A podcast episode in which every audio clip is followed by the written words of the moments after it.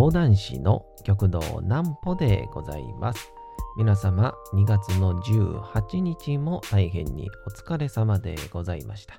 お休みの準備をされる方、もう寝るよという方、そんな方々の寝るおともに寝落ちをしていただこうという講談師極道南歩の南歩ちゃんのおやすみラジオ。このラジオは毎週月曜日から金曜日の23時から音声アプリサウンドクラウド、Spotify、Amazon Music、Podcast にて配信をされております。そして皆様からのお便りもお待ちしております。お便りは極道南歩公式ホームページのおやすみラジオ特設ページから送ることができます。内容は何でも結構です。ねえねえ聞いてよなんぽちゃんから始まる皆様の日々の出来事や思っていることなどを送ってください。えー、送ってくださったご希望の方にはなんぽちゃんグッズをプレゼントいたしますので住所、お名前もお忘れなくと、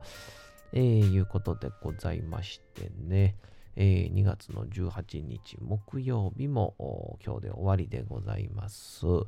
えー、すごくね、今日までがめちゃくちゃ寒いみたいですけど、明日からはちょっとまた暖かくなって、週末には20度近くまで、えー、なるらしいですからね、えー、寒さももう一踏ん張りかなという感じで、えー、ございます。さあ、そんなこんなでですね、最近、えー、なんぽちゃんですね、朝にですね、とんでもない、えー、勝ち組になっておりましてですね、朝の勝ち組でございますね。もうなんか、どっかの、ちょっとなんかベンチャービジネスの社長みたいなことをちょっと今日ね、言うかもしれませんけど、えー、どうかどうか嫌わないでください。ということで、それも偏見やろっていう、というわけでございまして、えー、その前にですね、えー、明日友達に話せる豆知識をもらえるこちらのコーナーからいきたいと思います。いきましょう。なんぽちゃんの明日は何の日？さて、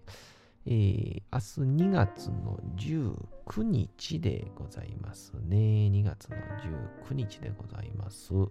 さあ、お好きな方はいらっしゃるんじゃないでしょうか。プロレスの日。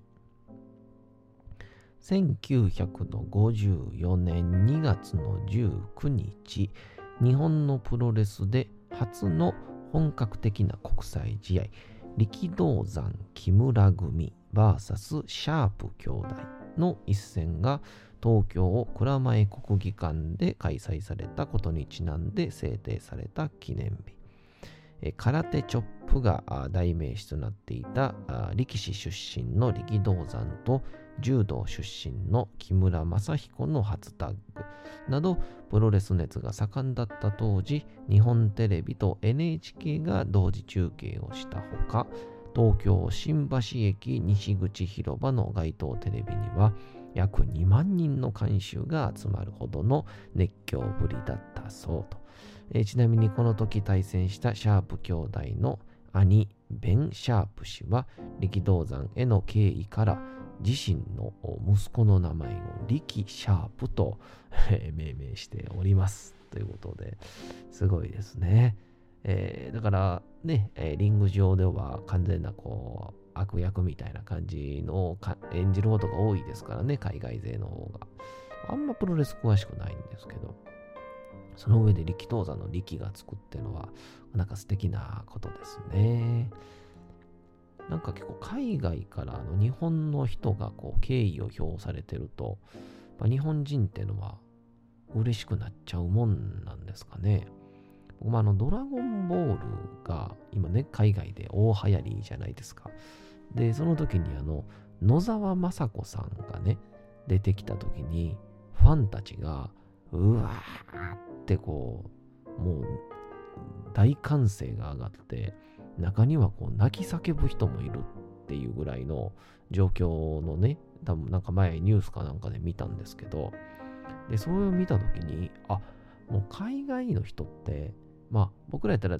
わかんないですけど、大体そんな興味なければ、まず日本語訳とかで、特にアニメなんかね、絶対英語じゃわかんないですから、なんですけど、えー、あ、違う。だからアニメやったら日本語訳で見るけど、映画やったら、なんかちょっと現地のやっぱり発音とか、その人の地声が知りたいっていうので、翻訳で見るじゃないですか。吹き替えであんま見たいっていう人って映画好きにはいないというか、まあ、僕ぐらいなんか、あの、ながらで見たいみたいな、もう、や、あの、ね、えー、ベラン名なやつは、えー、ダメなんですけど、えー、通翻訳で見たりするんですけど、でもやっぱり字幕でね、見たりする方の方が多いんですけど、映画って。でも、えー、ドラゴンボールのその元の声をみんなが聞いてるって考えたら、もうドラゴンボールとか、まあワンピースとかっていうのは、もう海外の人たちにとっては、ほぼ映画と同じぐらいの位に行ってるんだなっていうことをね、あの時感じましたね。えー、聞きながら。もうカメハメハの時に、もうアメリカ人100人から300人ぐらいが一緒に全力でカメハメハしてて、いや、野沢雅子、そして鳥山先生はすごいなと思いましたね。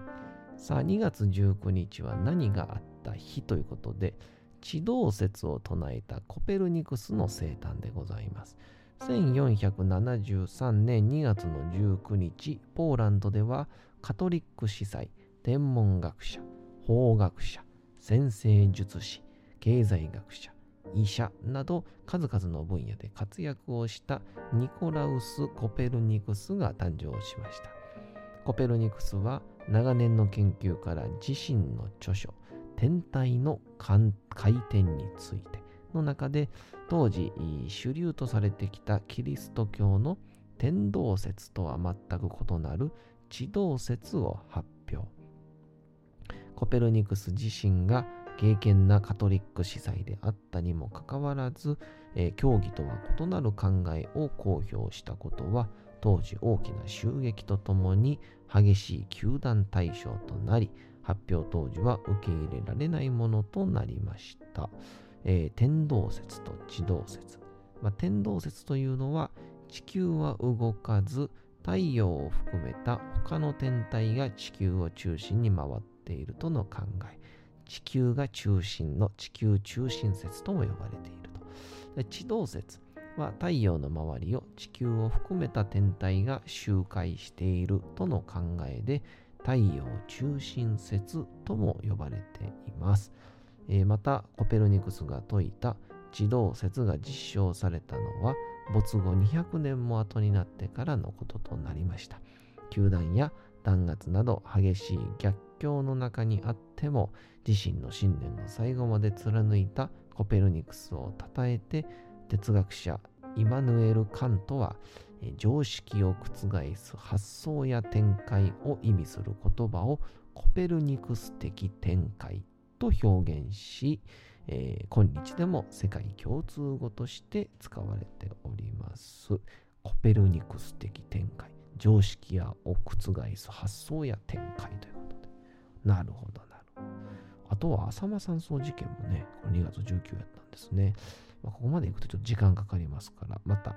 皆さんね、えー、調べていただけたらと思いますが、さあ、このね、地動、ちょうど今なんか、ツイッターでかな？漫画やってましたよね。なんか、あの、何だっけな、地動説やったかな？地回るだったかな？地動くかな？っていう、なんかね、えー、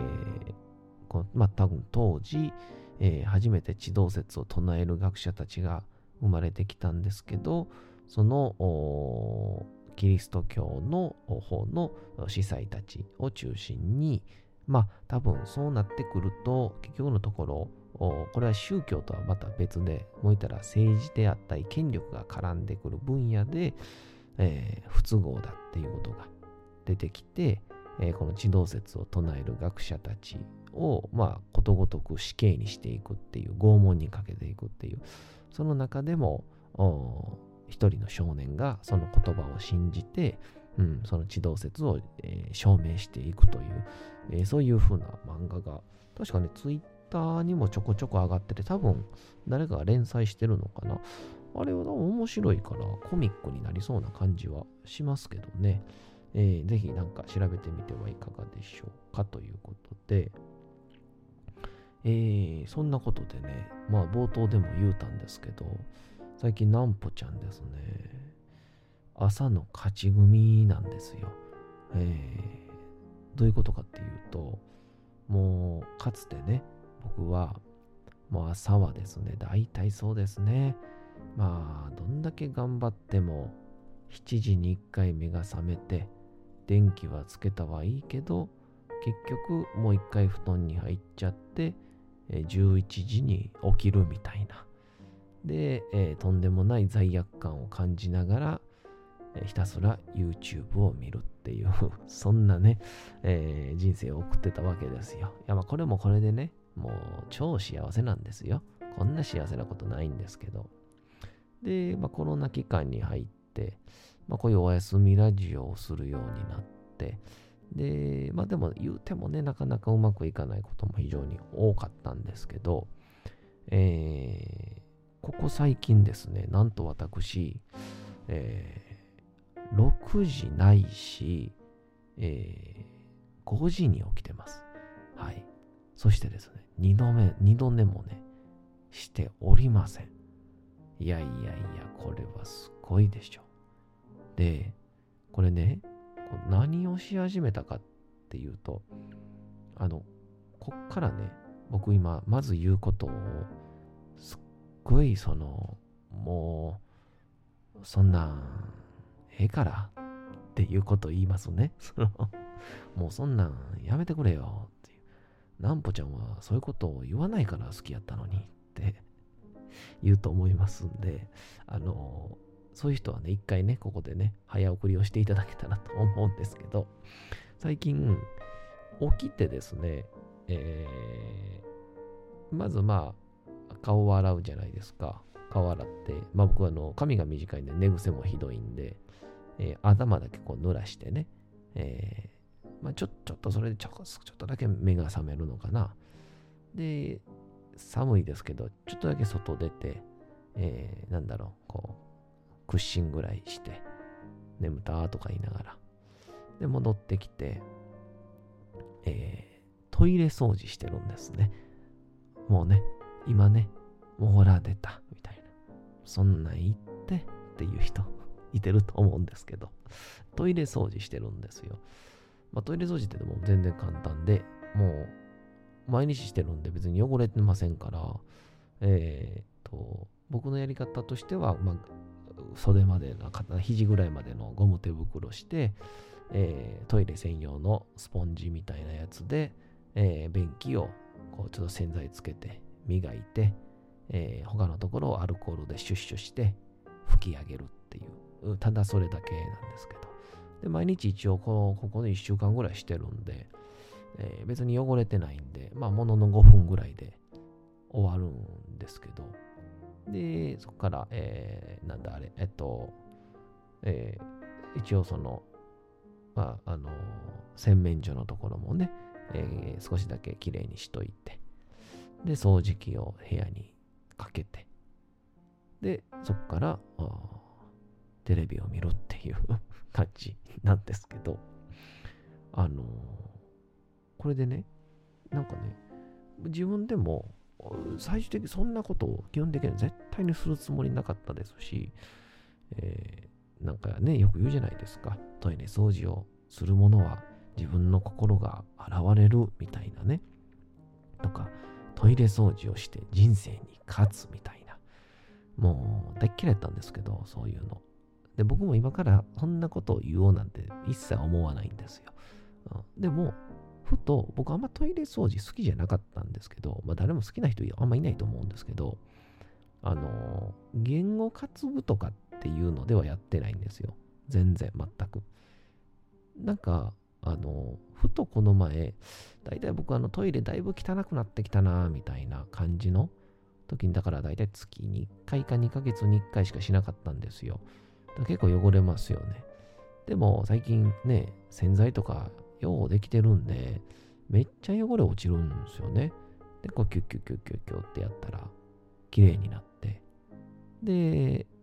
こう、周りも綺麗に全部仕上げたら、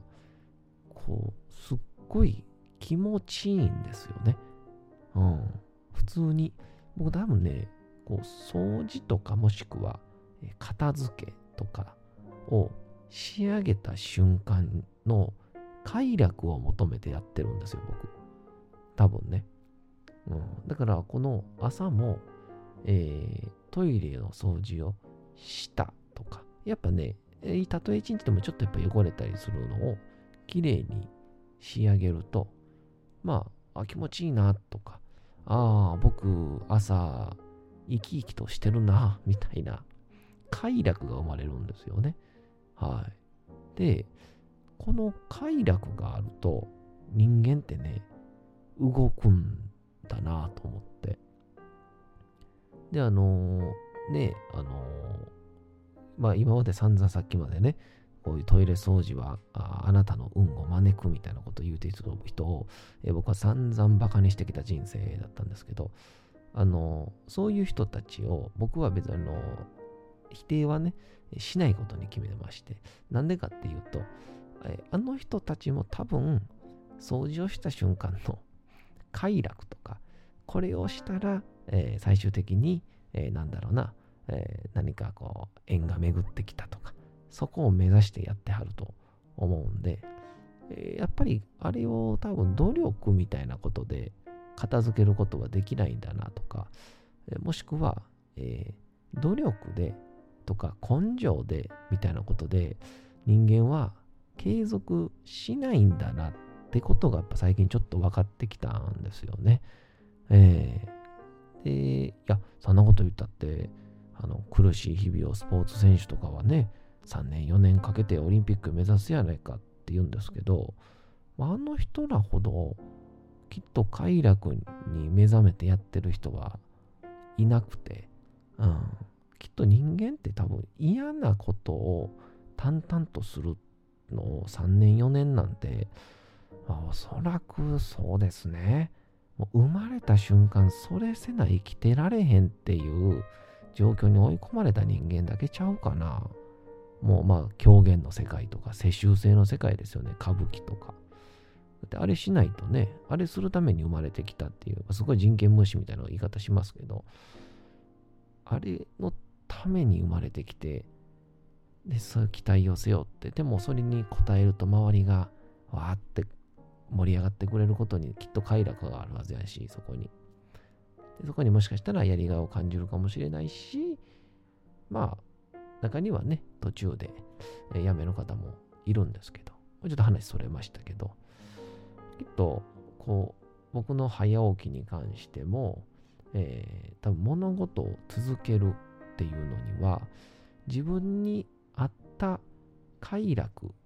まあ、快楽っていうのもやっぱなんかちょっとね、ちょっと下世話な感じしますから、幸せっていう、まあでも幸せ楽しみって言ってしまうとね、意外と伝わりそうで伝わりにくくなっちゃうんですよね。まあ、快楽にしときましょう、えー、気持ちいいにしましょうか。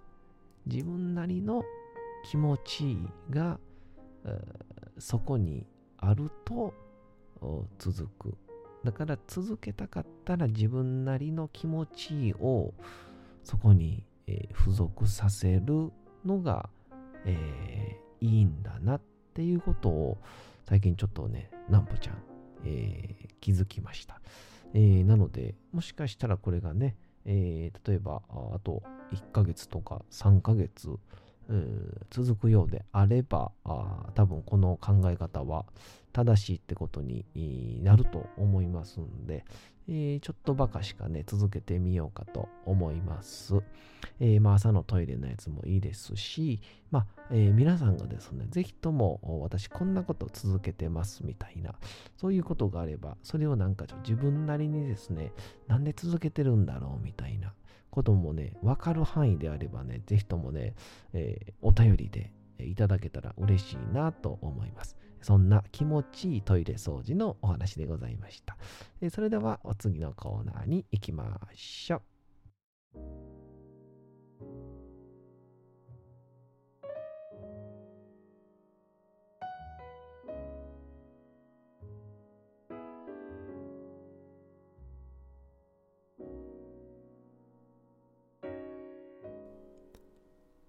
さて、時刻はうとうと朗読会の時間となりました。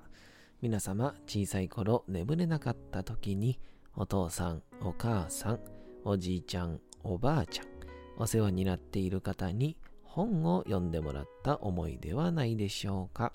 なかなか眠れないという方のお力に寝落ちをしていただければと毎日美しい日本語の響きで綴られた様々な物語、小説をお届けしております。えー、さて本日もお読みいたしますのは太宰治のチャンスでございます。さすが太宰治先生でございますね。えー、このチャンスという言葉をもうありきたりの感じでは、えー、一切、え、話してはくれませんでしたけどもね。どうもこれを昨日の分まで説明するのは非常に難しいんでね、えー、今日から聞くよという方は昨日のバックナンバーを聞いてください。それでは本日もお楽しみください。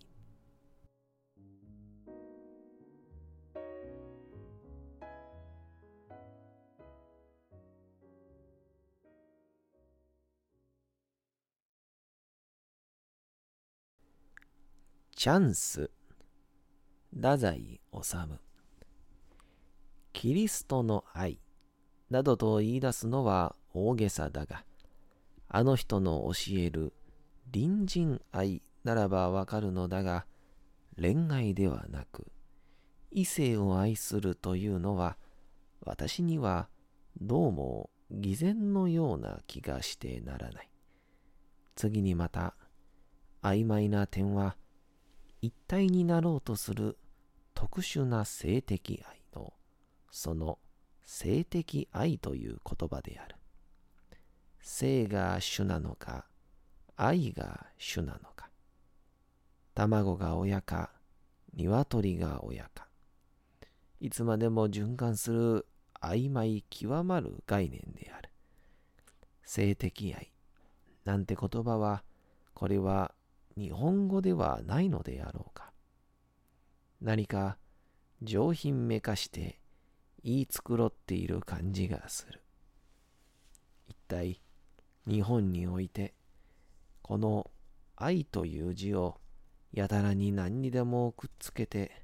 そうしてそれをどこやら文化的な高尚なものみたいに概念にでっち上げる傾きがあるようでそもそも私は文化という言葉が嫌いである。文のお化けという意味であろうか。昔の日本の本には、文に花と書いて文化と書いてある。恋と言っても良さそうなのに、恋愛という信号を発明し、恋愛至上主義なんての大学の講談で叫んで、時の文化的なる若い男女の共鳴を得たりしたようであったが、恋愛市場というから、なんとなく交渉みたいに聞こえるので、これを在来の日本語で、色欲市場主義と言ったらどうであろうか。皇后市場主義と言っても意味は同じである。そんなににも私も、睨むことはないじゃないか。恋愛女子よ。つまり、私は恋愛の愛の字、性的愛の愛の字が